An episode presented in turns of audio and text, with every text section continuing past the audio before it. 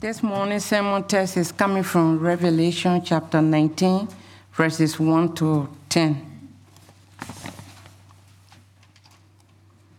After this, I heard what seemed to be the loud voice of a great multitude in heaven, crying out, Hallelujah! Salvation and glory and power belong to our God, for his judgments are truth and just. For he has judged the great prostitute who corrupted the earth with her immorality, and has avenged on her the blood of his servants. Once more they cry out, Hallelujah! The smoke from her goes up forever and ever.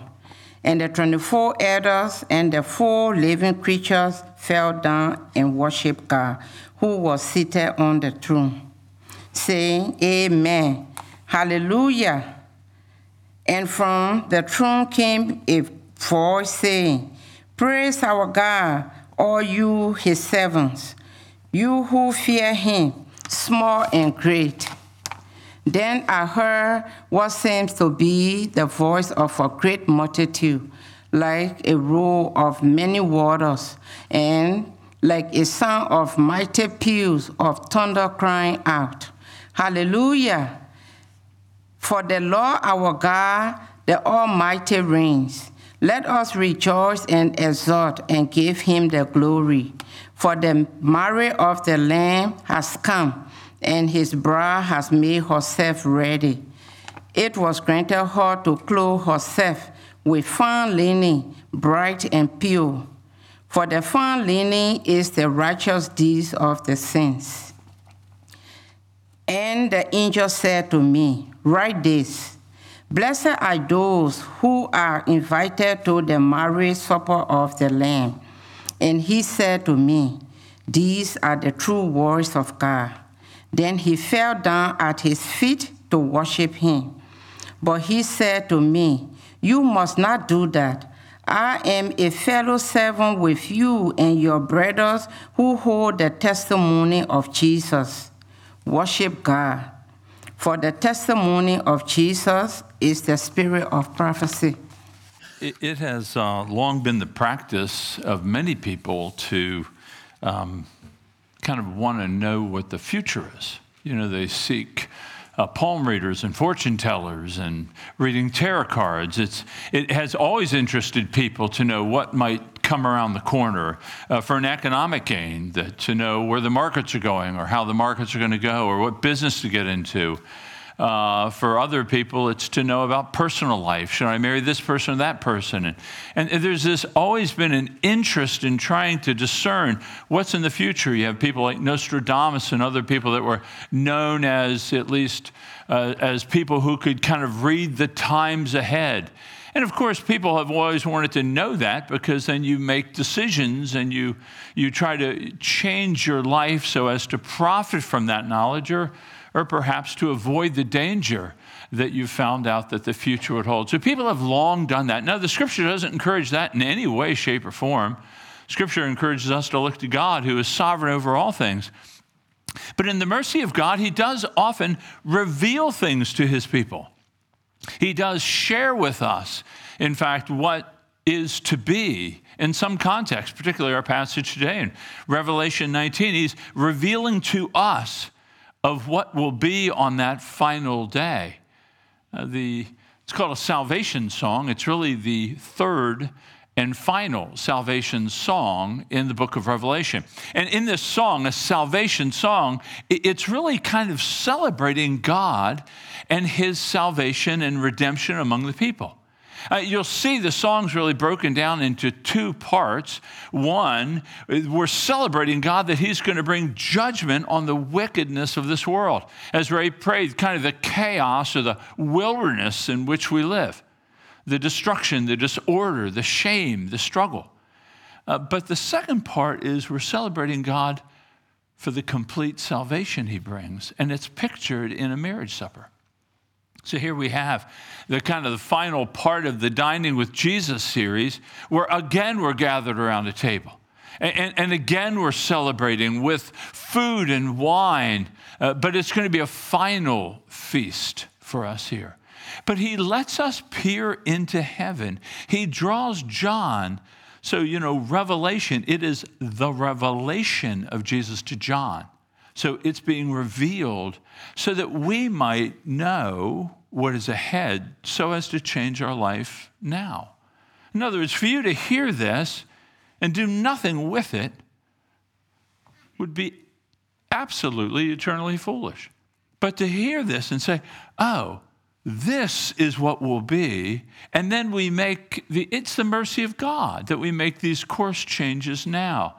Um, so we'll look at the two parts this, the rejoicing in heaven over God bringing judgment and the rejoicing in heaven over God completing salvation. And then he gives us a warning at the end. So, kind of two parts of this. Look with me at one to five. We'll look at this idea of judgment. After this, John says, after this, I heard what seemed to be the loud voice of a great multitude in heaven crying out, Hallelujah! Salvation and glory and power belong to our God, for his judgments are true and just.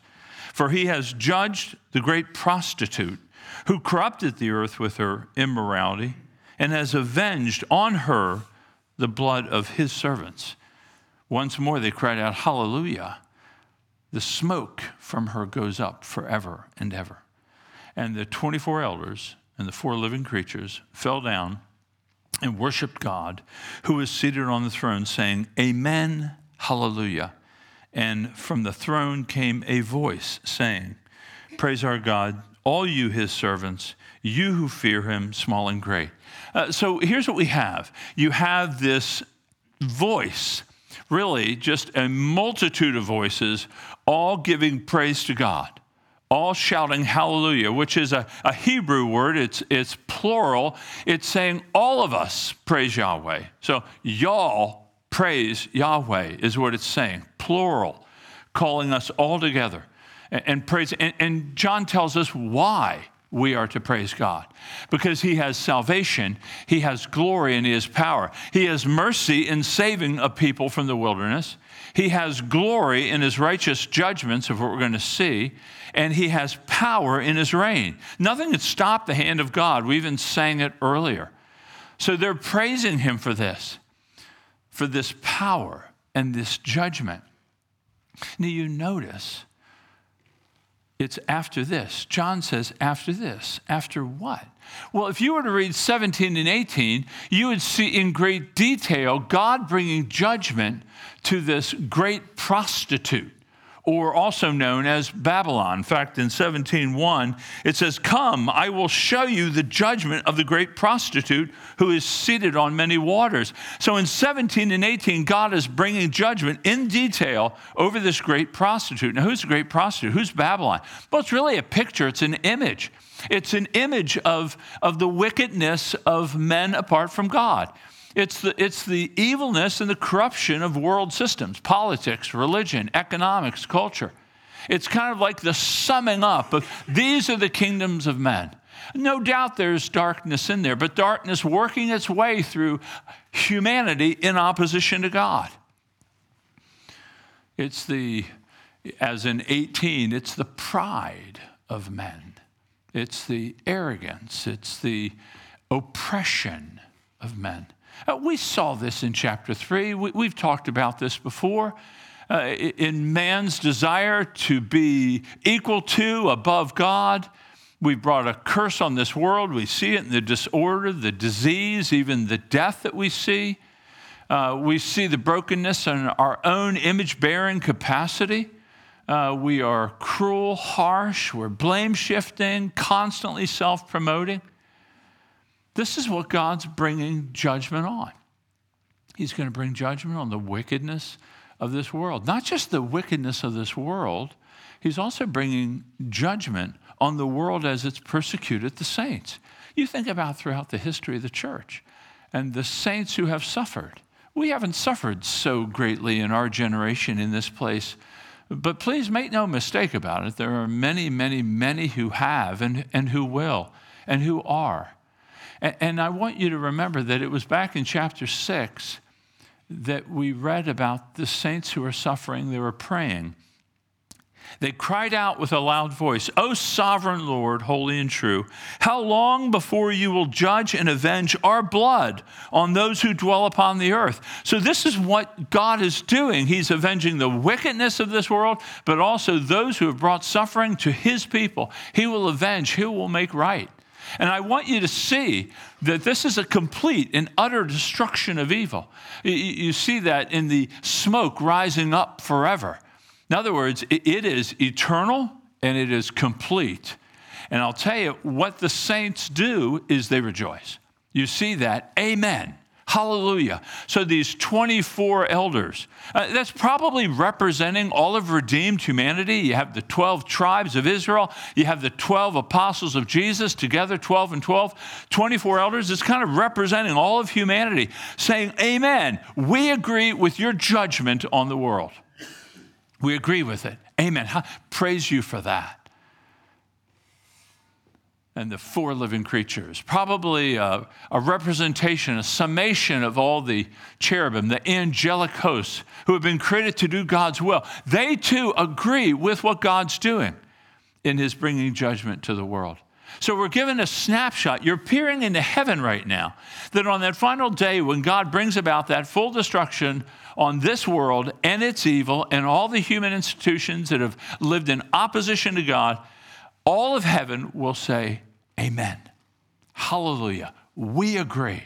Absolutely. And then notice in verse 5, there's that lone voice. It's unnamed. Perhaps it's the Lord Jesus who calls all the servants, those who fear, to praise God and to give him glory. All of those who fear so, friends, you're given this opportunity to see all, all wrongs will be made right. All wrongs that you've faced will be made right.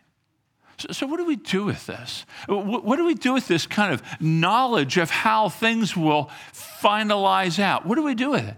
Well, friends, it strengthens us to endure well in the face of evil. It does strengthen us. I mean, what does the world do with the chaos of our world? What, is, what does the common person do? How, how, do they deal with all the evil and the brokenness and the disorder and the disease and the death, death, death? It's just people die. It, it just, what do they do with it? Eugene Peterson, a recently deceased, but an author, a Christian author, he, he says there's two things that we do. One is moral optimism. He says it this way The world's alternative to salvation is optimism. Optimism is a, a way of staying useful and being hopeful without having recourse to God. It requires, of course, a much reduced perception of the catastrophe as if it's going to maintain credibility. He says there's two things. There's the moral optimist. The moral optimist is always thinking that no, we're getting better. We're going to do better. We're going to we're going to add. We're going to save the whales. We're going to do these different things and it's going to make our world a better place. It's that we're optimistic in our moral capacities to actually try to undo the wickedness and the brokenness of this world. In fact, I was leaving the hospital with Carol a few days ago, visiting a friend who was in a bad way. And I was on the elevator going down, and uh, a guy there said, Well, how you doing? And I thought I'd be honest with him. I said, Yeah, not that well. He goes, You know what? Just think positive. You know what I thought? What's that going to do? What's it going to do? Really? But, but, but this, is what, this is what our culture teaches us. Just be positive. Is that going to change anything? Now, I recognize the role of attitude in the lives of the Christian. I, I get that. But, but this moral optimism, that somehow we're going to be able to add a lot of good moral actions onto one side of the scale to try to outweigh the destructive capacity of wickedness and opposition to God. There is no way. History does not support us in this position at all. Generation after generation. The, the, after World War I, the, the word in Europe was never again. It'll never happen again. We have learned. We're going to now change. How many years before World War II? We don't have the moral capacity. What's going to deal, who's going to deal with that out there? Maybe there's technological optimism, uh, scientific discoveries, medical advancements. Now we have AI. Hey, these things are going to come to bear and they're going to bring a change. We're going to finally tilt the scales against wickedness and catastrophe. No way. Now we're even worried about AI overtaking us. I mean, folks, what do we do? What do we do? We have hope here uh, to endure the struggles and the trials of our life.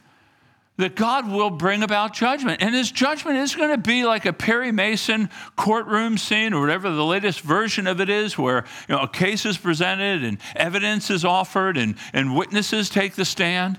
No, no, no. There's no argument, counter argument. God knows it all. His, his judgments are just and fair. He renders a verdict. There's no debate, there's no appeal, there's no appellate court with God. He knows all. And we need him to bring judgment. Do you realize that in the judgment of the world, you will shout hallelujah? It will be an eternal judgment, it will be a complete judgment. Now, some of us get a little squeamish on this because we think, I, I don't know, it's like, God, it seems a little heavy handed. You know, God, can't you give him a little bit of a break? They're crying uncle. You know, don't you let them up. You don't kick a guy when he. I don't think we begin to understand the nature of wickedness and the holiness of God. You know, I think our kids do. I've pointed out to you before, you know, the children understand judgment sometimes better than we do. You know, reading to my children Snow White, when the wicked queen finally gets her due she tries to kill the dwarves, and the lightning strikes the cliff, and she gets crushed under all the rubble. The kids aren't saying, Oh, that's so bad. She didn't deserve that. Or Scar in Lion King gets devoured by the hyenas. Nobody's pulling for Scar. They understand this is who they are. This is righteous. It's right. It's a good judgment. And they shout hallelujah. This helps us understand when we are facing evil that we can remain fixed and firm and steadfast. We don't have to revile when reviled. We can entrust ourselves to God. This is why Paul writes in Romans, he says, Beloved, never avenge yourselves, leave it to the wrath of God. It's written, Vengeance is mine, I'll repay, says the Lord. And Paul writes to Timothy, who is facing some real consternation in the church at Ephesus, he says, A good servant, he says, be a good servant. The servant of the Lord is one who is not quarrelsome, is kind to everyone, and he patiently endures evil, the evil that's often brought against you. We can endure in trusting ourselves to God. So when you read Revelation 19, you know judgment's going to come. You know wrongs will be righted. We don't have to then take up in ourselves the reviling against those who have reviled us. But not just that, it doesn't just strengthen us to endure evil. And you may be in a spot, a spot right now where you, you want to make your case known. And, and, and there is a place to speak the truth in, in context of difficulties and quarrels. But you know what I mean? It, it's wanting a pound of flesh. We can patiently endure. But, but secondly, we can be humble too it does humble us to know. The Christian here, if you're, if you're a Christian and you're trusting in Jesus Christ alone to save you, you don't disparage the world. You don't discredit the world. You don't say, you know what, they made their bed, let them go lay in it or lie in it. I've never got that straight in English. But, but just let them endure it. You know, the, the, it's their issue. We kind of have a certain smugness about us. We're kind of condescending sometimes to the world. Look, they're doing the same thing over and over. Why won't they learn? We don't want to take that posture because we're part of Babylon. We've listened to the seductive voice of the, pro- of the prostitute. We've given way. And by God's grace, you have been saved. You've been delivered by Him opening your eyes to His glory and your sin, and you found in Him salvation and forgiveness. We are humble. We grieve. We grieve. But it, but it also it also, it also calls us to worship, doesn't it? When, when you think about that day, you know, it, it is a command. Hallelujah is a command to worship. This idea of when he says, all of you, great and small, rich and poor, educated, uneducated, known and unknown. Do you see that there's no distinction? We all are called to worship God. And so we're reminded, even now, this is why we gather as a church. We are an outpost of heaven in the midst of catastrophe. It's us coming together, not being lured by the promises of the world and the, and the values of the world. We come together each week. We're reminding ourselves of the truth of a sovereign God. We're going to rest. We're going to endure patiently. We're, we're going to enjoy God and each other. You know, it, Notice what he says, though those who fear God. Do you fear God? If you fear God, you will not fear man, and you will not fear this world. Now, I know it's not a black and white, there's usually, a, it's a continuum. But we're called to grow in our fear of God. In fact, in Deuteronomy, we read, You shall fear the Lord your God. You shall serve him and hold fast to him, and by his name you shall swear. It's interesting, the word fear that reverent affection. It's not fright, it's not uncertainty. I don't know, wow, I don't know what he's going to do with me. You know, that, that's a different, no, fear in God is a reverent affection. And notice he says, he says that you shall serve him. That word can be translated worship. So fear and worship go together. You tend to worship what you fear. Eh, maybe, maybe, maybe you fear losing something. It gets your time, it gets your attention, it gets your trust, it gets everything you have. The, we grow in fear of God, and we're going to grow in worship of Him. And we won't fear anything else. So, folks, we see in these first five verses that all of heaven rejoices as God brings judgment upon wickedness, and it allows us now to endure evil. It allows us now to be humbled. It allows us now to worship and to come week after week, gather together with the other participants of what's going to be, and we, we get our minds righted.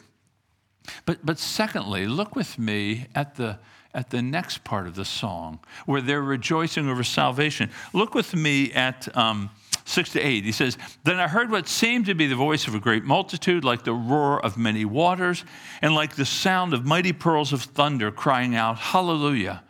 For the Lord our God, the Almighty, reigns. Let us rejoice and exult and give him the glory, for the marriage of the Lamb has come, and his bride has made herself ready. It was granted her to clothe herself with fine linens, bright and pure, for the fine linens is the righteous deeds of the saints. So, what we hear, we have another chorus starting up, probably the redeemed. If the first is kind of the angelic, this may be just the redeemed community. And what they're doing is they're worshiping God. There's nothing calm or quiet about it, right? You see the similes, three of them. It's like a multitude, thousands and thousands and thousands shouting forth. It's like the roar of rushing waters. If you've ever been near a, a, raging, a raging stream or being by the ocean, the crashing of the waves, it, it's so loud. Or, or the pearls of thunder. If you've ever gone hiking and a storm just kind of comes upon you quickly. Sometimes, particularly if you're in the mountains and Karen and I hiking in western North Carolina, and, and, it was right on us. It was so loud, it was as if the ground was shaking. This is kind of giving us a picture of the redeemed community thanking God and praising God for his salvation. And notice what John tells us it's because the Lord God Almighty reigns. He reigns. So we are praising God for his reigning. Now, listen, friends, he, nine times in Revelation, we already see that he reigns. He's reigning right now. There's nothing that can stay his hand. All things are moving in the direction and, and toward the end that he has designed. But this is a little different. Uh, the, the verbal tense indicates the beginning of a reign. What they're doing is they see that now that darkness has been crushed, sin and wickedness has been destroyed. Now his universal and his visible reign begins. In other words, as it has always been in heaven, so now the catastrophe of our world has now been changed. Now, his will is being done on earth as it is in heaven. It is going to be a sight to see. All of heaven, again, back to Eden, all of heaven, all of earth joyfully submitting to God as our Father, worshiping and enjoying Him forever. That's what they're screaming. That's what they're, they're excited about. That's what we have to look forward to. That one day the brokenness of this world will be mended. Humpty Dumpty might not be able to be put back together. He will mend this world and make it new, completely new. And they worship Him. And that day is coupled with the marriage supper this feast. The marriage of the Lamb has come.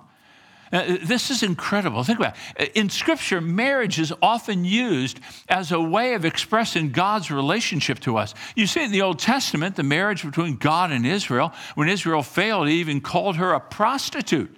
She had whored after other men and not followed God, not worshiped God. In the New Testament, you see the relationship between Jesus and his church is in the context of marriage. This makes sense. Right? I mean, the whole Bible begins with a marriage. That's the first thing we see. Man woman created, boom, they're married. We see marriage as a marker of God's relationship with the people of the Old Testament. Marriage is a marker of Christ leading the church. And here we find marriage in the last few chapters of the Bible. God wants us to understand his love for us as that of a groom to a bride. That's when we're joined together with him. It's an incredible scene. It says that she made herself ready. See, in a Jewish context, a marriage would begin by betrothal. A man would betroth himself, he would commit. It was so binding that it took a divorce to, to separate it. And then there would be a period of time. And then the man would pay a dowry for the woman, for his bride. And then, and then a feast and a wedding would occur and the marriage would be consummated. What we're seeing here is the betrothal has already happened. God has called us out of darkness. The dowry has been paid. The blood of Jesus has been shed to reconcile and to clean us from our sin and shame. And now this is a picture of that final day when we, the church, the bride, come together and are made one with Christ forever. It's an incredible, I mean, just uh, no more weeping, no more crying, no more mourning, no more death. The old order has passed away, it's all been made new. This is what we're rejoicing. This is what we're longing for. But notice it says, she made herself ready. And then what do we, what do, we do with this? It's, it says, if you look, it says, it was granted her to clothe herself with fine linen, bright and pure for the fine linen is the righteous deeds of the saints. We want to be prepared for this day. But when you read that, it, it, seems to almost sound a little bit like, hey, God's done his part. Now you got to get yourself ready.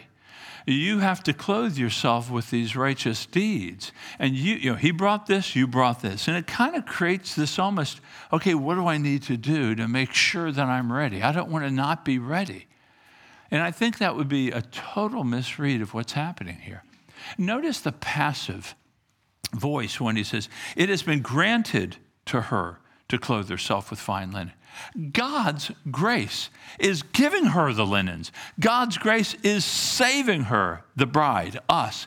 God's grace is first in giving these linen, these wedding garments to us. He has moved first, unilaterally. Our righteousness doesn't make us acceptable to God. God's choice of us makes us acceptable. And then he gives these garments. Now, clearly, you see the responsibility. The woman is to get herself ready, but it's with the grace of God. So she does. We are called to ready ourselves by doing these righteous deeds. But our righteous deeds are not to make us acceptable, it's to display that God has granted to us the grace. It's by His breath that you're living, it's by His gifts that you're serving. He gives you the time. And we see this in Ephesians chapter 2 when, when Paul says that you are God's creation or you are God's workmanship, created in Christ Jesus to do good works which He prepared in advance for you to do. He prepared the good works that you're readying yourself with. Do you see the, do you see the delicate tension here? We don't want to make these enemies.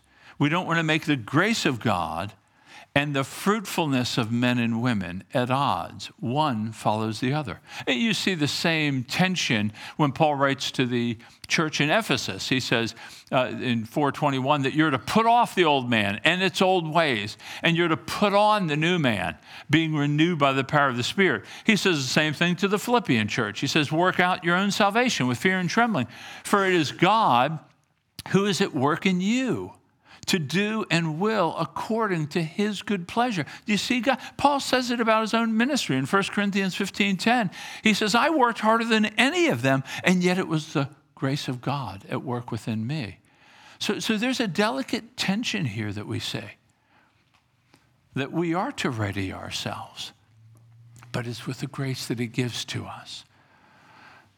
Folks, when you consider this song of salvation, do you not want to give thanks to God who reigns? He does reign. He will reign in visible and universal fashion on the final day, but He's reigning now.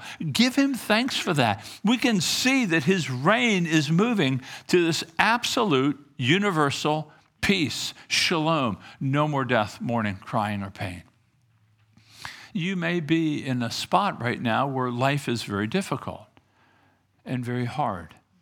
And it's hard to see God reigning when we're suffering.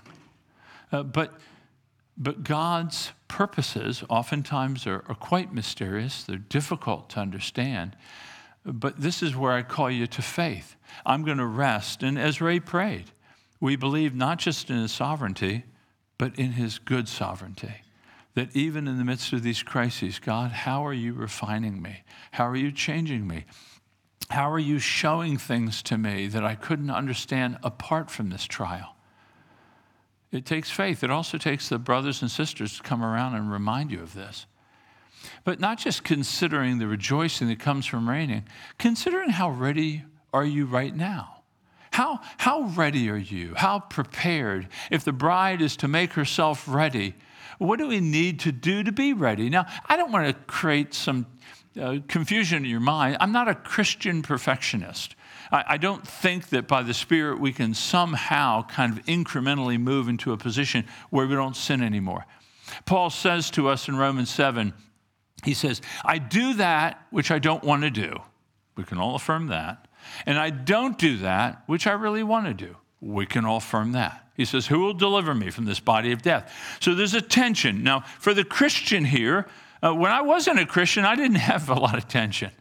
I maybe had regret in a horizontal way, but I didn't have any tension. But now I've got tension because I'm often doing things I really don't want to do, and I don't do those things that I know the Spirit's encouraging me to do. There's a tension that exists within the Christian. It's a tension that leads us to repentance and faith. So, so how ready are we? Are we moving forward incrementally in holiness? Are we pursuing God? I, I mean, are, are we walking out faithfulness? Are we persevering in the difficulties and struggles that we're having?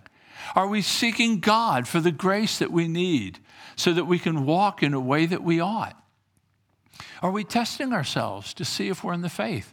Now, Paul encourages that in 2 Corinthians 13 5. He says, Test yourselves to see if you're in the faith. Unless, unless, of course, you fail the test. There's, there isn't, I'm not encouraging kind of creating a, a false discomfort.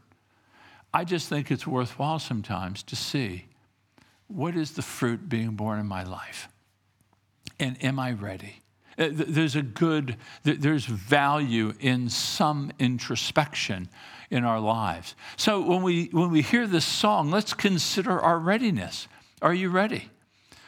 Uh, but, but also, I, I want you to consider not just, yeah, well, your readiness, but I also want you to consider how we're helping one another. You see here in the text that salvation is pictured as a communal event. In other words, salvation, you know, we live in an age where it's my spiritual growth, it's my personal journey, it's Jesus and me. It's I will listen to these podcasts and and I have these internet preachers, uh, but it's really about me and Jesus, and it's kind of a privatized affair. But you see, he pictures salvation in the context of a family meal. And, so families get together. There's a, a communal aspect about how we're drawn into the faith through the body of Christ, through the church, and how we grow up in the faith. Do you, do you appreciate the communal nature of your faith? Are you thankful for it? Or do you try to do things on your own, kind of keeping your life and all the events and the struggles real close to the vest so that nobody really knows? It's, it's not the way God has designed his church to be. Even John Calvin, even John Calvin said that the church is the mother of salvation. Now, that almost sounds Roman Catholic in a lot of ways. But what he meant by it was that the heralding of the gospel through the church gives life and then they grow up. In fact, let me read you from the Institutes. He said, I shall start then with the church, into whose bosom God is pleased to gather his sons, not only that they may be nourished by her help and ministry as long as they're infants and children, but also that they may be guided by her motherly care until they mature and at last reach the goal of faith, so that those to whom he is father the church may also be mother. And this was so that not only under the law, but also after Christ's coming, as Paul testifies, when he teaches that we are children of the new and heavenly Jerusalem. So he's saying that the church is going to be instrumental. Your relationships here, the regular preaching, the interaction, the Bible studies, the singing, all these things aren't just drawing you from infancy to adulthood, but it's preparing you to see them. And you see that. Now, the church is messy. Our family meals were always messy. Took us years to get them to even use utensils. I mean, it's a messy, messy deal. We didn't even try with napkins, it just was no hope. It's messy, the, the way we are, our, our incremental sanctification. It's worked out in the context of a community. Friends, but I want you to see that this salvation we'll share is with one another, it's not individualized. So we see here two things. This, we'll rejoice over the judgment and will rejoice over the salvation of God. But notice the last warning. Look with me at 9 and 10. In 9 and 10, he says, And the angel said to me, Write this Blessed are those who are invited to the marriage supper of the Lamb. And he said to me, These are the true words of God. Then I fell down at his feet to worship him. But he said to me, You must not do that. I am a fellow servant with you and your brothers who hold the testimony of Jesus. He says, Worship God. Okay, let me just briefly, I give you a take on this first off, we're thankful that the angel said, write it down. Because if he didn't write it down, we wouldn't profit by it right now. It's been written down for us. So the intention is that you profit. It's a beatitude, you see. It's the fourth one out of seven. Blessed are those who are invited to the marriage supper of the Lamb. Uh, blessed means holy, satisfied, uh, uh grateful. Uh, peaceful. So, blessed are those who are invited to the marriage supper of the Lamb. You know, there's this, the word for invite means to call. Have you been called to the marriage supper? Have you heard God call you? Have you responded? How have you responded? Have you responded by faith? Remember, those called, Paul tells us, uh, Paul says in Romans 8, those predestined have been called, those called have been justified, those justified have been glorified. The people that are at this wedding feast are the ones who have been called and who have responded to the call of God. Have you responded? Uh, do you trust in Jesus Christ? Uh, do you look to God as a father because Christ has come to deliver you? Uh, what I mean by faith is a trust. You're entrusting the care of your soul, not to the righteous deeds that you've been able to produce or the moral achievements that you've made or the actions of morality or or any other kind of good work that you've done. Those are, are well and good and appropriate in the life of the believer. They just don't have any foundation to them to save. They're more a result of us being saved, or should be. So, are you clothed? Are you ready? Because that's what he's saying. Only those who have been called are blessed. And so it's, it's a good have we been called? Have we responded? And if we have, then we can rejoice and we can give thanks. And that's what John was doing. But notice what John did. He worships the angel. And the angel corrects him. Don't do that. He says, worship God. What's happening here? Well, I don't, I don't really know. We're not told. It, it, it's confusing. What's John doing? John may be actually just showing us the temptation of what life is like out there until this day comes. You'll note that in his first letter to the church, when he writes the church in 1 John, the very last line of all of his writing, he says, Dear children, keep yourself free from idols. Maybe he knew that, that unique susceptibility that we have, that even though saved, we can get distracted from God. He says, worship God. All the shiny trinkets out there. When you're young, it's sex, it's, it's progress in business, it's wealth, it's security. When you're older, it's health, it's relationships. It, whatever those shiny objects that you fear most losing or you fear that you need to have to be happy, they are distracting to us, and we can bow down to a lot of things. He says, worship God. Repent as you're distracted. We all are. You know, a few years ago, I gave you this quote from David, um, uh, David Foster Wallace, uh, American author, novelist. Uh, he writes this Because there's something else that's weird but true. In the day to day trenches of adult life, there is actually no such thing as atheism. He's not writing as a Christian. There is no such thing as not worshiping. Everybody worships. The only choice we get is what to worship. And the compelling reason for maybe choosing some sort of God or spiritual type of thing to worship is that pretty much anything else you worship will eat you alive. If you worship money and things, if they are where you tap real meaning in life, you'll never have enough, never feel you have enough. It's the truth. Worship your body and beauty and sexual allure, and you'll always feel ugly. And when time and age starts showing, you'll die a million deaths before they finally grieve you. On one level, we all know this stuff already. It's been codified as myths and proverbs, cliches, epigrams, parables. It's the skeleton of every great story. The whole trick is keeping the truth up front in our daily consciences. That's what I'm doing right now. It's the temptation. We're called to worship God. So, friends, we have peered into heaven this morning. We've looked into heaven. This is a final day. We will be singing about the ultimate destruction. What has taken place It's evil and wicked, He will make all things come undone. And yet, we'll be then wed with Christ in union, the church with its Messiah. And so, these are the days that we worship God. We gather together. We fight for that absolute, singular focus on God.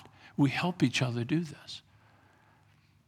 Let's take a moment now and ask God to give us the grace to walk in light of these words, eh, not just for ourselves, but that we're responsible to help others in this pilgrimage. And then I'll pray for us in a moment.